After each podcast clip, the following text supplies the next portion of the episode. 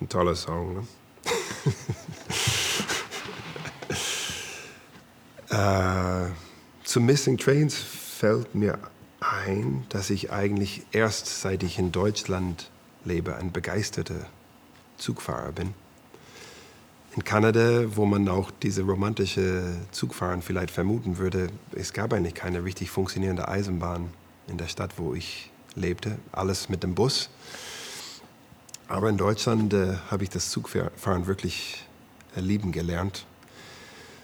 Muss allerdings sagen, dass ich äh, schon meine Probleme hatte mit der deutschen Punktlichkeit.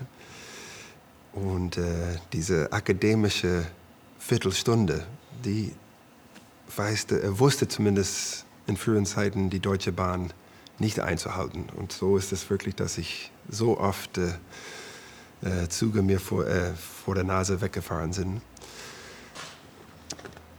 Seit die Deutsche Bahn so, so schlampig geworden ist. Ne? Ich finde das irgendwie ein bisschen sympathischer. Obwohl ich manchmal mich ärgere, freue ich mich eigentlich, dass ich äh, fast äh, keine Züge mehr verpasse. Jetzt ist der Song hinfällig. Der Song ist jetzt nicht mehr up to date.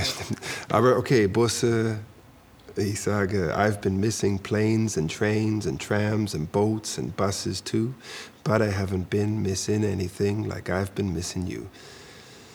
Ich habe dieses Gefühl äh, wirklich mehrfach gehabt. irgendwie der letzte Zug fährt aus, aus, äh, aus dem Bahnhof raus und ich bin in der Bahnhofshalle so ganz klassisch und, und fange an wirklich äh, jemanden zu vermissen in dem Moment.